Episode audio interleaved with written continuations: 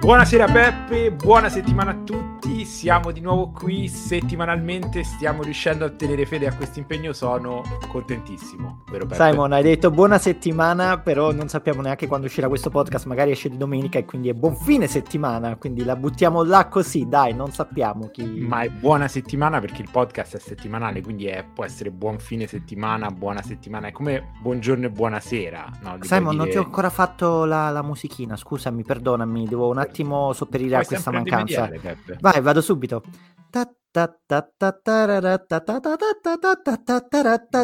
Ma questa è la musica di Super Mario, Peppe. Eh sì, eh sì perché io, io, sto cercando subliminalmente di farti ah. cambiare la, la, musica, quindi sto cercando di, di entrarti nel, nelle cervella, così magari finalmente ne, ne comprai un'altra, anche quella di Super Mario. Se Spotify ci dà il copyright strike e ci sospende il podcast, sappiamo di chi ha la colpa.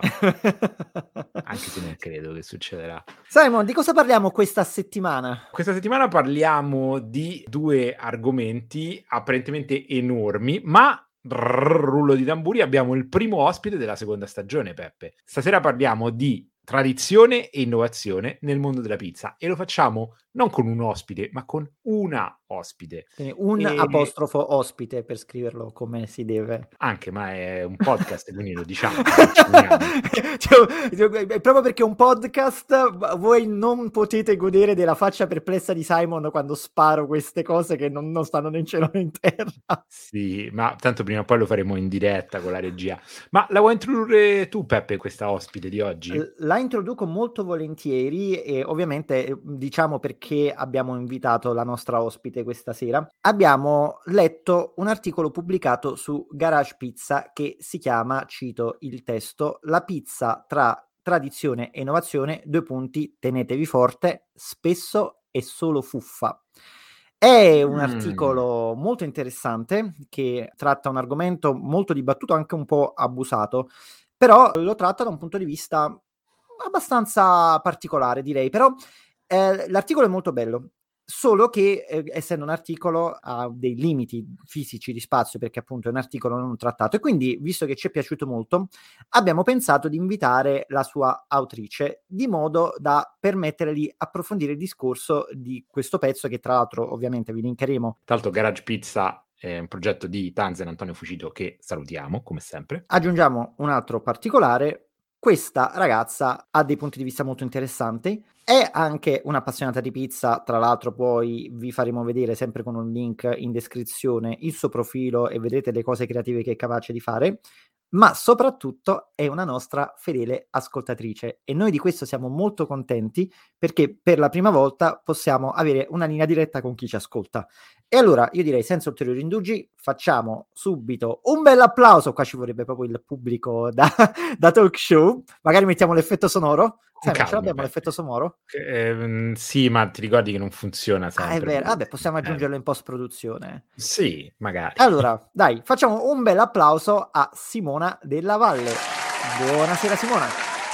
Ciao ragazzi, mi avete fatto commuovere ed emozionare. Davvero. Addirittura, addirittura guarda, cominciamo proprio... già con dei sentimenti. Sono le parole chiave del podcast, commuovere ed emozionare attraverso che la pizza. podcast, il podcast che fa commuovere ed emozionare. Grande. In realtà ne avevamo detta una diversa la stagione passata, ma commuovere e emozionare per me può essere il leitmotiv noi, della seconda stagione. Noi ogni puntata abbiamo uno slogan differente e abbiamo anche una musichina differente, no? Ta, ta, ta, ta, ta, ta, Va bene. ma non... non ci perdiamo in chiacchiere. Esattamente, stavo per dire una cosa peggiore. Ciao Simona, benvenuta su Che Pizza Podcast. Eh, ciao Simon, ciao Peppe. Numerosi motivi di emozione. Il primo che sei la seconda ospite della... La, scusa, sei la prima ospite della seconda stagione. È l'emozione che gioca a scherzi.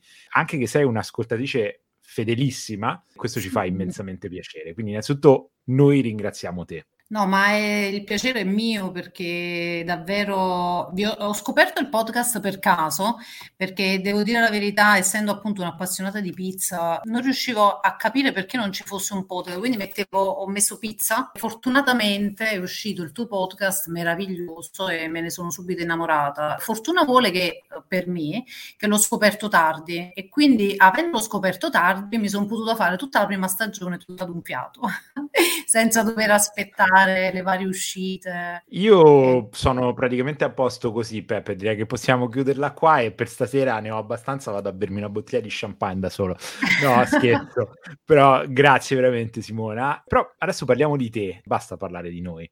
E, ehm, iniziamo con la classica domanda chi sei, come sei collegata con il mondo della pizza, perché, ti, perché sei appassionata di pizza? Allora ti dico, innanzitutto io odio questo tipo di domande, ti spiego perché. Peppe, Simon, cominciamo benissimo, hai già fatto una domanda che Simona odia, ci, ci stiamo già facendo odiare dalla nostra ospite. Cominciamo no, proprio bene. Adesso ti spiego perché uh, Peppe ne sa qualcosa, in che senso? Io purtroppo non riesco a, ad essere sintetica in generale nella vita e quindi quando qualcuno mi dice... Uh, non lo so, dimmi due parole su di te, in pratica ne esce fuori una bibliografia. Di conseguenza, non lo so, mi sembra sempre o troppo poco di dire cose stupide e insensate. Comunque cercherò, a parte di dirti ovviamente il nome, già l'hai detto tu, cosa posso dirti di interessante? Che mi occupo di, nella vita di, anche qui, è un po' difficile come domanda perché mi occupo, possiamo dire, del mondo, sono nel mondo della ristorazione, mi occupo di cucina, sono un'appassionata di pizza e negli ultimi anni mi sto dedicando alla pizza e ho cercato anche di farne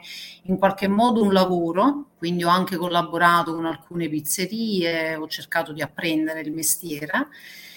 E nella vita però ho fatto tutt'altro come studi, io ho studiato lingua e letteratura, però non era quella la strada che volevo percorrere nella vita, ho sempre amato il cibo e quindi di conseguenza, finita l'università, ho cercato appunto di intrufolarmi in ogni cucina ove mi fosse possibile e da lì, insomma, dal lavare i piatti, perché poi è sempre da lì che si comincia, mi sono creata una piccola posizione, insomma, rivestendo man mano ruoli un pochino sempre più importanti all'interno di una cucina. La passione per la pizza c'è sempre stata, ma come tutti sappiamo abbiamo pare- avuto parecchio tempo libero tutti quanti per dedicarci insomma alle nostre passioni e io ne ho approfittato per studiare sempre di più il mondo pizza. Bene, allora io direi, io direi, scusami Simon, um, hai una domanda diretta per Simone o vogliamo andare direttamente proprio a bomba sull'argomento dell'articolo? No, io direi andiamo direttamente a bomba, diciamo sul perché è l'occasione che ha portato Simone a qui stasera. Perfetto, allora Simona facciamo una cosa, cominciamo con leggere un estratto del pezzo che hai scritto, molto, molto bello, molto interessante ma soprattutto molto ben scritto, tra l'altro si vede proprio la tua passione per la letteratura, per la scrittura, fai anche delle citazioni molto culte. Io adesso prendo proprio l'estratto iniziale che poi dà via al tuo sproloquio, ma in realtà non è neanche tanto uno sproloquio, ecco perché siamo qua ad approfondirlo. Tu dici, quando si parla di pizza, parlare di innovazione o cieca fedeltà alla tradizione è un po' come porsi il quesito dell'uovo e della gallina. Sentendo sempre più spesso pizzaioli parlare del proprio prodotto con frasi del tipo pizza della tradizione con uno sguardo all'innovazione, oppure pizza innovativa ma saldamente ancorata alla tradizione, o ancora semplicemente pizza a metà strada tra innovazione e tradizione, mi sono fermata un attimo e mi sono chiesta, ma innanzitutto, cosa significano innovazione e tradizione? Dopo tante riflessioni, indagini e notti insonni, sono giunta a una conclusione. Un bel niente. E questo è proprio l'incipit che dà il là. Quindi adesso non staremo ovviamente a leggere l'articolo perché non vogliamo spoilerarlo, vogliamo che la, la, la, gente vada a leggerlo, però puoi fare un sunto di quello che hai detto e da lì andremo ad approfondire. Cosa ne dici? Uh, sì, allora in realtà questo articolo nasce proprio dall'esigenza di dare sfogo ad una rabbia per una serie di cose che io ascolto nel mondo pizza e che appunto mi suscitano un, un tale nervoso che appena ho avuto l'occasione ecco, di, di, scrivere il mio pensiero l'ho colta al volo. In realtà sarebbero tanti gli argomenti su cui insomma non sono dato nel mondo pizza, però questo in particolare ci tenevo a trattarlo per prima perché effettivamente, cioè si parla tanto in generale di tanta fuffa nel mondo pizza e una di questa fuffa è data dal, da questo binomio di innovazione e tradizione, perché a sentirlo secondo me suona anche bene, fa anche rima, innovazione e tradizione, sai, sembra quasi, non lo so, un motto, uno slogan uh, perfetto. Però andandolo ad analizzare, ma in realtà che cosa significa?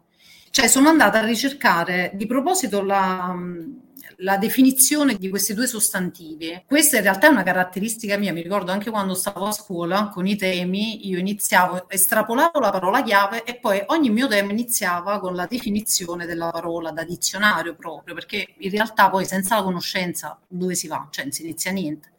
E quindi andando a vedere, eh, innovazione e tradizione hanno sì dei bellissimi significati, ma andandoli ad analizzare ho poi avuto conferma di quello che pensavo, cioè sono usati in maniera secondo me errata da tutto il mondo pizza, nel senso non solo da chi la pizza la fa, ma anche da chi Uh, la vive e da chi crede di saperne è un parlare senza cognizione di causa. Cos'è che manca? Che tipo di, di cognizione manca secondo te? Proprio eh, del significato delle parole che vengono dette. Allora, allora partiamo proprio, proprio, da quello, esatto. Eh, partiamo proprio dall'etimologia delle parole, perché anche di quello parli nell'articolo. Sì, perché allora guarda, ti spiego, è curioso. Tradizione è una trasmissione di un sapere, eh, di conoscenze, di una cultura del passato.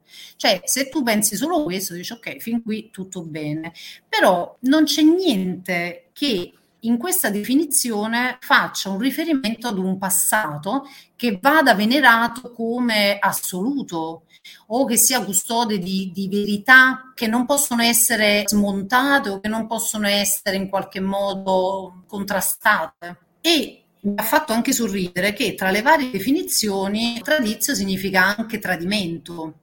E se ci pensi, insomma, è un poco ironica la cosa, perché cioè, tradizione è considerato qualcosa di quasi che però all'interno ha già in sé il significato di tradimento. Quindi qualcosa poi, che dovrebbe per definizione preservare ciò che è sempre stato, sì, in realtà lo va a rinnegare. Eh sì, perché tu tradizione la immagini come un qualcosa appunto di, di puro, essendo puro, immacolato, perfetto, e invece è un po' come ecco alla tavola di Gesù, tutti perfetti, in realtà poi c'era Giuda che tradisce. Cioè, non lo so se riesco a farvi ben capire quello che ho provato, insomma, quando ho scoperto questa cosa. Mi ha fatto sorridere, mi ha fatto anche strano, insomma, per questo l'ho condivisa nell'articolo. E invece, e passando poi, dall'altro lato, abbiamo innovazione. Apparentemente sembra comunque molto più cristallino come termine. C'è proprio, ecco, guardando l'etimologia, c'è proprio il termine di novità all'interno, quindi eh, nuovo. Sì, però anche qui, Peppe, se tu vai a vedere, in realtà innovazione significa un creare qualcosa di nuovo e quindi anche qui non c'è riferimento a un passato. La parola esatta in realtà, secondo me, dovrebbe essere rinnovamento, perché il rinnovamento appunto significa un creare un qualcosa di nuovo partendo da un vecchio. Ma se io uso la parola innovare, innovare è totalmente una creazione ex novo è, è sbagliato, capisci? Proprio insomma eh, la, le due parole usate. Perché quindi vengono usate? Non lo so, forse perché suonano bene, perché appunto dicevo fanno rima, quindi magari sai, tradizione e rinnovamento, magari su- è anche cacofonico, suona male. Guarda, hai Voi detto una cosa molto sensata secondo me e infatti io vi invito a fare una piccola cosa, se non potete farla in questo momento vi inviterò a farla dopo quando abbiamo finito di registrare il podcast. Se voi provate a scrivere tradizione e innovazione su Google, si aprono tanti risultati e nulla di questi hanno a che vedere col cibo o con la pizza. Questo perché lo sto dicendo? Perché noi che siamo molto abituati a sentire all'interno della sfera di interesse che abbiamo, ovvero parlando del mondo pizza, che è una espressione che è stata davvero abusata negli ultimi anni, in realtà è un'espressione che viene, viene utilizzata in tanti campi, che possa essere campo artigianale, ma qui addirittura leggo, eh, ho la pagina di Google aperta ad, qua davanti, c'è un libro che è stato scritto economia aziendale tra tradizione e innovazione. Quindi diciamo che se ci fermiamo solo a ragionare sul significato dei termini, forse un po' come dici tu, forse semplicemente sono state prese due parole molto simili dal suono per parlare di un argomento un po' più complesso che comunque può essere esteso a tanti altri campi. Però noi qua parliamo di pizza. Quindi al di là dell'etimologia, di cosa stiamo parlando? Ovvero qual è stato, una volta che sei andata oltre questa ricerca dell'etimo, qual è stato il tuo dubbio principale sull'utilizzo di questa espressione? Più che il dubbio, la certezza che c'è ancora tanta ignoranza da ambo le parti, cioè le famose due parti di cui parlavo prima. Un po' ignoranza, un po' ovviamente anche strategia, marketing, perché poi è diventato un binomio che ormai, insomma, ripeterlo fa anche tanto, tanto figo a volte e per chi è come pubblico che non è tanto dentro le dinamiche, insomma, che magari non è tanto tecnico, sentir dire magari dal pizzaiolo del proprio cuore, ah, innovazione e tradizione, dice Madonna come parla bello, come vado a mangiare la pizza. Io ti volevo fare una domanda in questo senso, anche data la tua esperienza nel mondo non solo della pizza, ma anche nel mondo della cucina. Non pensi che questi due termini, che io concordo con te, probabilmente vengono usati in maniera equivocata, non, non per dire esattamente quello che si vuole dire, non facciano parte di una tendenza più ampia che io, soprattutto da, tra virgolette, utente, cioè da cliente di ristoranti, da appassionato di cucina, ritrovo in tanti contesti della ristorazione, che è quella di appropriarsi di alcuni concetti eh, quasi allo sfinimento e a volte anche in maniera quasi parossistica, quasi oserei dire ridicola. Mi viene in mente un caso per cui tutto il pistacchio che viene usato in Italia, secondo i ristoratori che lo offrono, dovrebbe essere di Bronte. Io non lo so, non ci posso credere che tutto il pistacchio che viene usato a qualsiasi livello di ristorazione viene da una singola cittadina in Sicilia, ma a parte questo caso che è un po' di colore, in generale concetti come prodotto di prossimità, la, ma anche cose come ad esempio la, la pasta fresca semplicemente, non rappresenta forse anche un po' uno schermo per poi nascondere un po' una, una, mancanza di sostanza. Cioè, se io mh, mm, mi metto tanto a parlare, dico appunto il mio ristorante è un connubio di tradizione e innovazione, il prodotto di prossimità, una cucina ispirata alla tradizione ma con rinnovamento, però dove il rinnovamento magari è semplicemente mettere una polvere di olive sopra un piatto di spaghetti con il tonno, per fare un esempio. Non, non pensi che sia una, una tendenza generale nel mondo della ristorazione? Questo sì, senza dubbio. Può nascondere, uh, a mio avviso, in alcuni casi, eh, magari come hai detto tu, una mancanza di effettiva sostanza dietro, in altro è soltanto marketing, il classico specchietto per le allodole, anche perché in questo articolo io ho approfondito questa tematica di innovazione e tradizione, ma sono tante le cose errate che ci sono nel mondo pizza, anche questo voler a tutti i costi specificare assurde provenienze di prodotti, cioè io a volte mi sono ritrovata in locali dove leggere il menù era di una difficoltà estrema, ma anche per le pizze.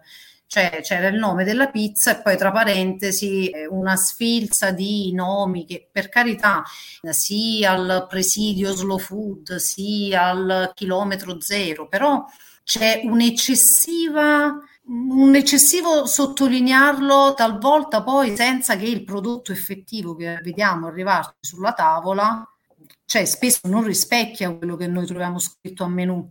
Quindi bisognerebbe avere da parte dell'utente un'effettiva e maggiore conoscenza.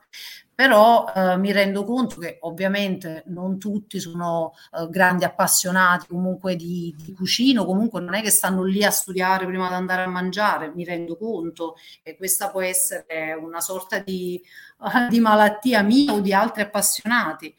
Però voglio dire, eh, io sono anche contraria, per esempio, al pubblicizzare per forza il chilometro zero, ma per carità, ben venga, ma non è detto che il chilometro 10 è peggio, non è buono rispetto al chilometro 0, cioè che se io cambio e vado un pochino più lontano da me, eh, il prodotto non è buono e devo per forza talebanamente, passatemi il termine, utilizzare il pomodoro del mio orto, non concepisco questi estremismi. In effetti sì, siamo parlati, passati un poco all'estremismo opposto. Mi piace poi il fatto che tu hai utilizzato il termine talebanesimo, perché il, l'essere talebani generalmente si associa ai tradizionalisti della pizza, quella pura, quella verace, quella che non vuole troppi orpelli sopra. La, la, quella che l'antica pizzeria da Michele chiamerebbero i papocchi.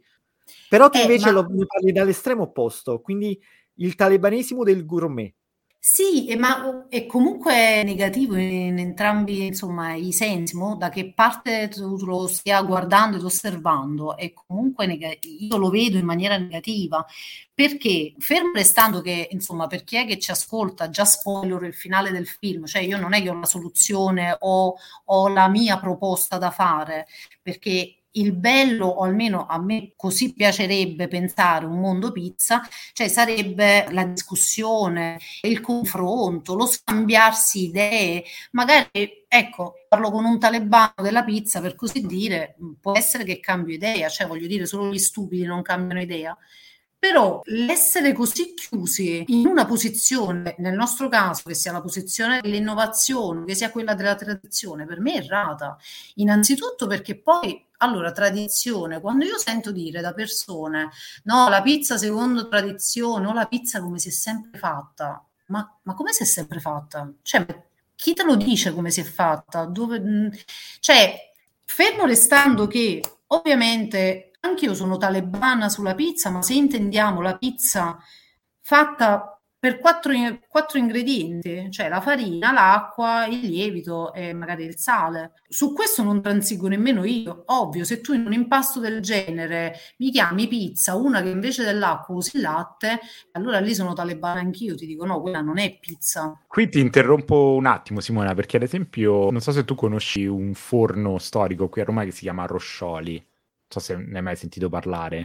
Sì, ne ho sentito parlare, ma non ho mai Non l'hai mai provato. No, no. Beh, loro sono insomma un forno storico romano e sono famosissimi per la pizza bianca che in altre parti d'Italia è conosciuta come focaccia e viene fatta è fondamentalmente una pizza alla pala bianca che poi viene aperta a metà, condita oppure si mangia così e con mia grande sorpresa ho scoperto da un libro con le loro ricette che loro vendono, che mi è stato regalato, che la loro ricetta tradizionale per la pizza bianca di Roscioli comprende una quantità di latte. Una volta, tra l'altro, avevo anche sollevato l'argomento in un gruppo Facebook di appassionati di pizza che frequento, non era nata una discussione molto costruttiva, qualcuno aveva detto che sarebbe stato un grave rischio per intolleranti al lattosio, ma non, non sono riuscito ad arrivare, a me quello che interessava sapere è quali migliorie avrebbe potuto a portare all'impasto l'utilizzo di una percentuale anche e, e Simon, e scusami, scusami se ti interrompo su questo punto, ma ricordiamoci anche che in molte pizzerie napoletane si utilizza ancora lo strutto nell'impasto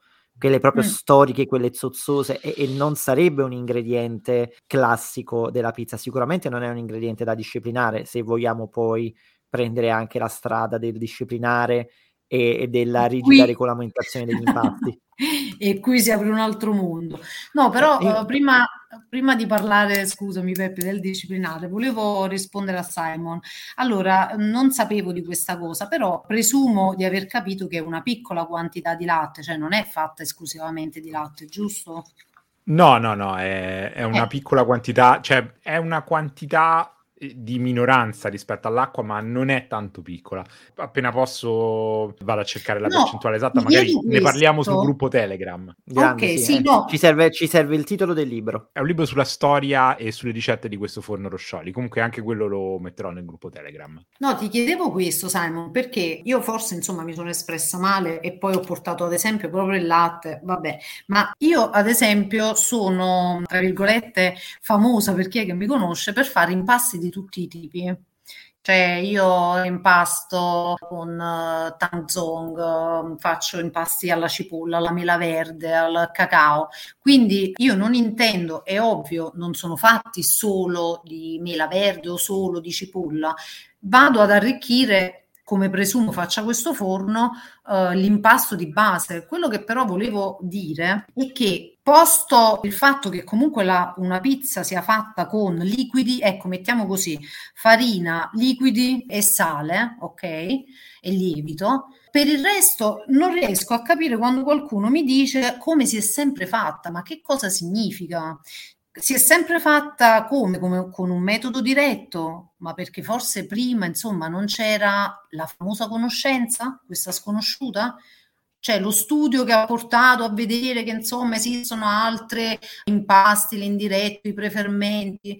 il mondo, da che mondo è mondo, si evolve, cioè c'è un progresso continuo in ogni campo e la cucina non è da meno.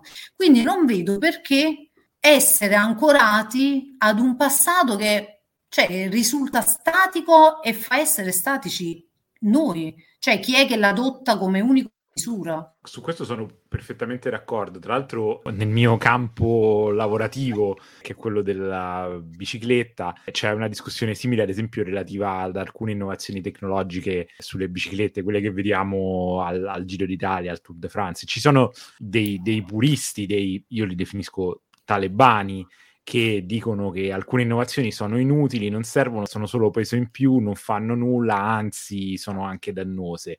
Però mal si rendono conto che se avessimo applicato questo tipo di pensiero a tantissimi campi, probabilmente ancora vivremo, non dico nelle caverne, ma poco ci manca, insomma. Eh, anche i computer, eh, nel, nel 68 un computer ha mandato l'uomo sulla Luna, eppure 50 anni dopo i computer sono immensamente più potenti. Nessuno ha detto no, no, basta quello che c'era, quello era il computer tradizionale, non c'è bisogno di, di innovare, di farlo diventare più potente. Penso che l'innovazione, e spero di usare il termine in maniera appropriata, sia uno dei, dei tratti distintivi del genere umano e quindi trincerarsi dietro questa presunta tradizione, perché poi se vogliamo l'analisi molto approfondita che fai tu nell'articolo e che ci hai fatto prima del termine tradizione, probabilmente ci, ci fa capire anche che lo usiamo in maniera equivocata. E non è una scusa per dire guarda io preferisco fare qualcosa sempre nello stesso modo, che ha una grandissima legittimità, ma secondo me questa legittimità non, non deve essere guadagnata a discapito di chi invece vuole vuole innovare con gli impasti che fai tu o con eh, i prefermenti o con le cotture diverse o con i condimenti fantasiosi. A me però, Simon, l'esempio che hai fatto tu dell'informatica non fa venire in mente il concetto di innovazione, bensì di evoluzione. E secondo me questo sarebbe più il termine che bisognerebbe applicare anche a un argomento di cui stiamo parlando fondamentalmente, perché ritornando alla discussione etimologica del termine che diceva Simona, quando parliamo di innovazione parliamo di qualcosa che viene creato ex novo. E allora un computer o in generale una nuova tecnologia che arriva sul mercato non sta riadattando qualcosa di esistente, ma sta praticamente irrompendo nel mercato con una totale novità che cambia le carte in tavola. Nella pizza lo abbiamo visto succedere, però lo abbiamo visto succedere pochissime volte.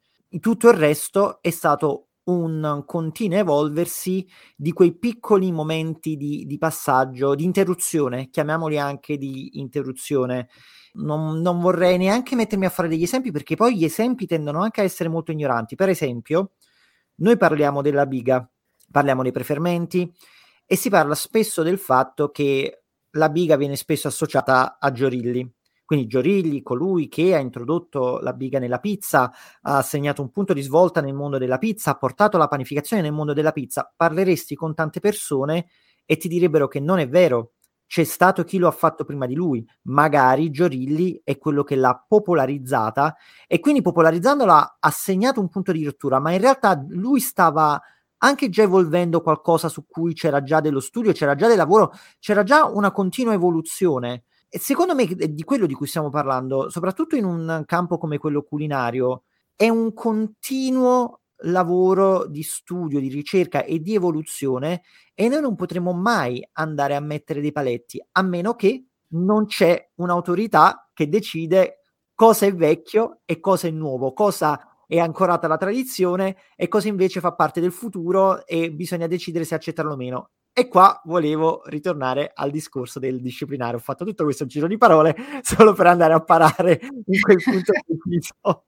E, e vorrei appunto approfittarne per chiedere l'opinione di Simona leggendo un altro uh, estratto del suo articolo che pure è molto interessante. Adesso lo recupero perché mi piace molto come ha descritto l'opera portata avanti dall'AVPN, ovvero l'associazione che ha delineato il disciplinare della verace pizza napoletana e ha messo questi paletti attorno alla pizza. Allora, ok.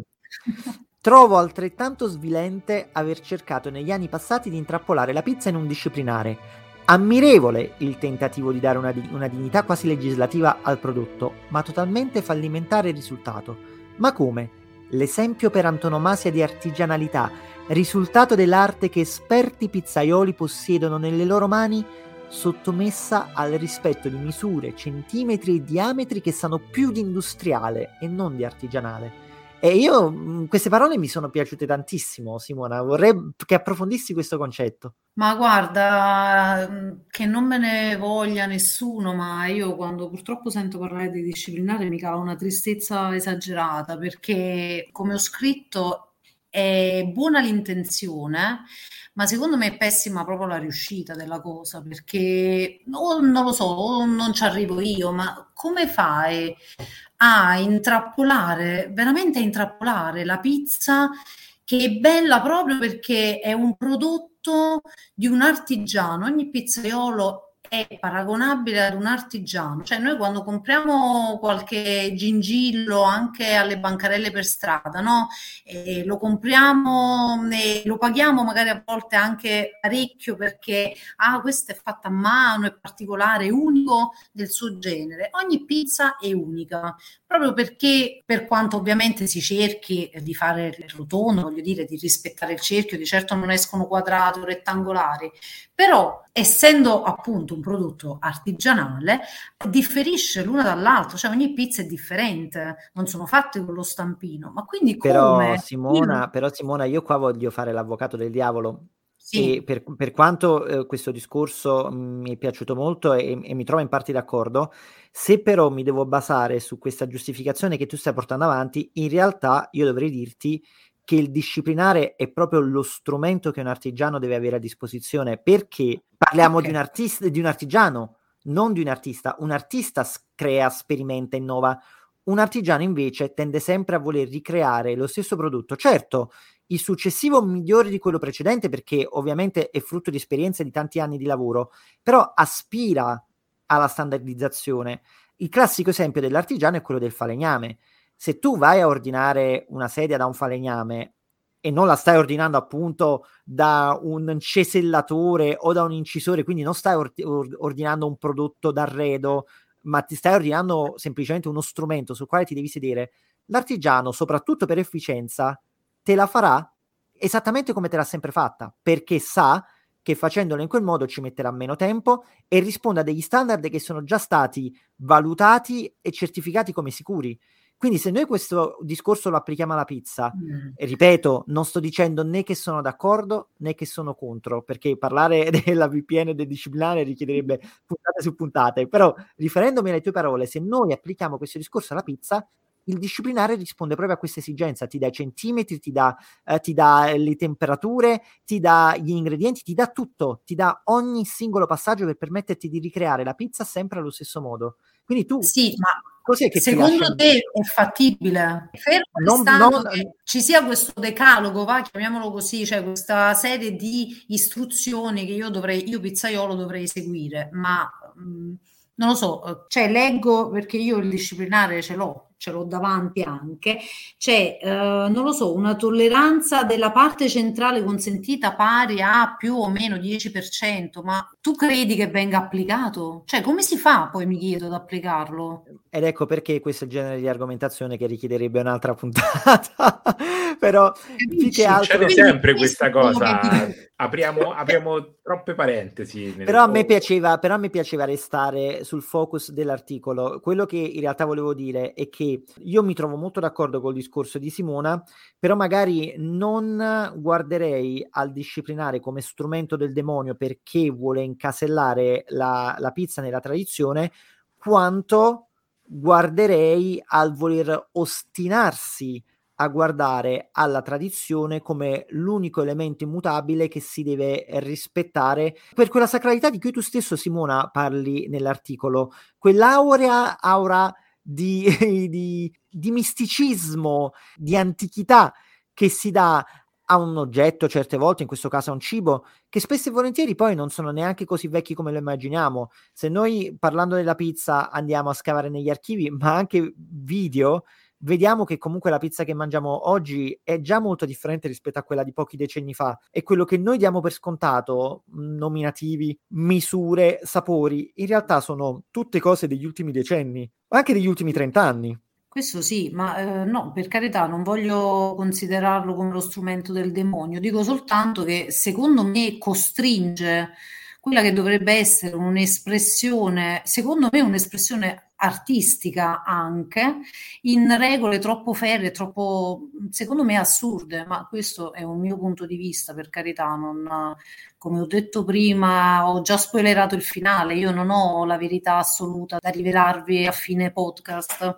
Io non sono né per la tradizione, e l'ho detto anche nell'articolo, né per l'innovazione, cioè possono essere a loro modo valide entrambe. L'importante è che ambo le parti, tra virgolette, si rispettino e siano consapevoli del proprio essere. Cioè, perché piuttosto che sentir dire che la mia pizza è a metà strada, in realtà vede la tradizione, però con uno sguardo anche verso il futuro. Cioè, preferisco di più una definizione di la mia pizza è una pizza contemporanea. Quindi piace, una pizza che ha una propria forse, identità. Forse Simona ti faccio una proposta, ne, nemmeno io ho una soluzione e credo che sia una, una bella precisazione quella che tu hai fatto, non è che tu stai arrivando a proporre una soluzione, ma forse bisognerebbe chiedere ai pizzaioli piuttosto che cercare di collocarsi in una posizione artificiosa tra innovazione e tradizione, cercare di dire percentuale di tradizione e di innovazione, innanzitutto magari chiedergli un impegno deciso verso la qualità e magari poi impegnarsi di più a descrivere concretamente quello che è il loro prodotto, senza magari cercare invece di posizionarsi storicamente, ma semplicemente spiegare al pubblico perché il loro prodotto è così buono. Sì, ma io infatti è anche così che concludo l'articolo, cioè sogno davvero un mondo fatto di, per carità, di opinioni magari anche contrastanti, perché ci sta, il mondo è bello perché è vario, ma sono altre le problematiche che in generale il mondo pizza dovrebbe affrontare, soprattutto affrontare insieme. Non lo so, anche battaglie per determinati riconoscimenti che andrebbero affrontati insieme, piuttosto che fossilizzarsi e fare guerre, diatribe varie su, su niente, insomma, su problematiche tipo ah no, innovazione, tradizione, meglio l'una, meglio l'altra. Secondo te c'è ancora questa continua diatriba tra tradizione e innovazione o questa frase che è diventata un poco appunto uno slogan di marketing ormai si sta perdendo e sta aumentando di più la comunicazione di cui parlava Simon da parte dei pizza chef che si concentrano sul loro territorio e non cercano di collocarsi in una posizione paracula che accontenti tutti, ma in realtà dicano ecco questa è la mia pizza, questo è il modo in cui la faccio io e questo è quello che sono. No, secondo me sono ancora pochi quelli che tirano fuori una identità autonoma. Secondo me invece eh, innovazione e tradizione è ancora uno slogan giocato da, da tanti. Fa comunque ancora presa e soprattutto perché effettivamente molti ancora ci credono, soprattutto i tradizionalisti, chiamiamoli così, a mio avviso ne sono ancora parecchi e sono ancora proprio fermi sulle loro mm, posizioni e sulle loro idee e non transigono, cioè c'è ancora molta chiusura, ma io me ne rendo conto anche a volte in alcuni gruppi, anche soltanto con, quindi non parlando con pizzaioli veri e propri, ma con appassionati come me, con alcuni è davvero anche difficile interfacciarsi, comunicare, cercare di avere un, un, colloquio, perché niente, loro non si spostano dalle loro posizioni. E questo è triste perché dovrebbe essere tutto molto più sciolto, più rilassato, cioè si sente dire in giro, no? Tutti quanti, ah no, la è un, un qualcosa che unisce, ma unisce chi? In realtà, secondo me, si è ancora lontani dal considerarlo effettivamente un cibo che unisce da vicina, perché credo che al momento sia ancora causa di tante lotte, di tante diatribe, sia in chi la torno a ripetere, ma anche in noi utenti e mi ci metto anche io. Però sarebbe bello, insomma, parlarne, affrontare più argomenti, discuterne, magari perché no, cambiare opinioni. Sai Simona che mi ha detto la stessa cosa uno, un personaggio che non so se conosci Salvatore Costa che è stato anche ospite del podcast. Allora, allora, Simona se tu ci ascolti tu lo sai che non passa sì. puntata in cui Simon non menziona Salvatore Costa. Sa- beh dai io ho, ho, miei, ho, il mio universo di riferimento in, continuo aggiornamento. Ma Salvatore, proprio in occasione di un corso di pizza napoletana che ha, ha, svolto qui a Roma, ha detto più o meno quello che hai detto tu adesso, cioè quanto sarebbe bello se si potesse fare un confronto tra pizzaioli, eh, tra l'altro se si potesse fare questo confronto qui su Che Pizza Podcast sarebbe ancora più bello, ma se si potesse fare questo confronto non basato su io sono meglio di te perché io sono più innovatore o perché io sono più tradizionalista, ma basato invece proprio sul prodotto, cioè la mia pizza è così, è fatta con questo impasto, questo prefermento, oppure è un impasto diretto, io uso queste farine, io uso questi ingredienti, insomma un confronto quanto più possibile oggettivo, costruttivo, eh, che poi porti, eh, secondo me, al risultato che eh, alla fine noi eh, appassionati di pizza, mh, stavo per dire utenti finali, alla fine ci incuriosiamo ancora di più e queste pizze le vogliamo andare a provare tutte perché per fortuna almeno una cosa penso su cui possiamo concordare è che la pizza è piuttosto democratica e quindi il bello di, sì. di, esserne appassionati è che puoi anche provare quattro pizzerie diverse al mese e non, non, vai certo in bancarotta. Ma sai, c'era una frase che credo che ogni ragazzino abbia scritto, almeno quelli che hanno una certa come me, sul diario quando erano piccoli, io l'ho adattata alla pizza. Cioè la pizza è una carta bianca che aspetta soltanto di essere scritta che ognuno la faccia come gli pare, l'importante è che il prodotto sia buono e di qualità. Simona, ci dai un messaggio di speranza per il futuro? Perché prima sei andata un poco ve- verso una nota di tristezza quando hai detto la pizza dovrebbe unire e invece è frutto di diatribe continue. Tu cosa vedi nel futuro? Oddio. Eh, un futuro nero, ti... ho capito già. No, no, no, è che ti posso dire, eh, ti posso ribadire quello che spero. Al momento la vedo ancora difficile perché vedo ancora, non lo so, tanta credine in questi confronti, in questi dibattiti. Spero che le cose cambino, spero che situazioni e anche questo podcast, per esempio, spero che questo, il podcast, proprio questa puntata, possa essere da spunto per riflessioni effettivamente un pochino costruttive, per avviare un dibattito serio e che porti a uno scambio di idee ed opinioni che renda questa community della pizza una community unita che seppur le dovute differenze di idee, di opinioni, ma che perlomeno sia un gruppo coeso che cerca di portare avanti quello che è l'elemento principale, cioè non le proprie idee, ma la pizza. Perché ci dimentichiamo poi, quando siamo presi da queste lotte, ci dimentichiamo di lei, che, che è la protagonista Beh, questo lo speriamo anche noi. Io credo che forse per il podcast me lo auguro, ma quando avremo sei... 20.000 ascoltatori a puntata, sì, noi saremo no. proprio campioni discussi della comunicazione sulla pizza. Io credo che Vabbè, quello ma i grandi traguardi si sono sempre raggiunti partendo comunque da, da piccoli passi, voglio dire. Certo. Eh, ma io credo che ad esempio un'esperienza e anche qui parlo insomma da, dal basso della mia esperienza di di novello appassionato di pizza, delle esperienze innovative possono essere eventi come ad esempio la città della pizza, in cui fondamentalmente i pizzaioli vengono un po' sradicati dalla certezza della loro pizzeria e vanno a confrontarsi con tanti altri colleghi. A me personalmente ha fatto molto piacere vedere alcuni dei nomi, i più importanti nomi della pizza in Italia che giravano tra gli stand, si salutavano tra loro, assaggiavano. E credo che questo tipo di, di, di, confronti, oltre a creare un evento interessante per, per, il consumatore finale, possa essere l'occasione di un, di un, dibattito sano, perché altrimenti immagino che comunque anche per un po' per la natura della professione il pizzaiolo che è occupato sei sere a settimana in pizzeria difficilmente magari poi ha voglia di andarsi a confrontare con i colleghi. I mezzi per fortuna adesso ci sono tutti, per fortuna direi che siamo tornati tutti a lavorare nei rispettivi campi e quindi i ristoranti sono di nuovo pieni e quindi magari c'è, c'è meno tempo per stare su, sui social o su YouTube come, come era prima, come è stato nel, nei due anni passati.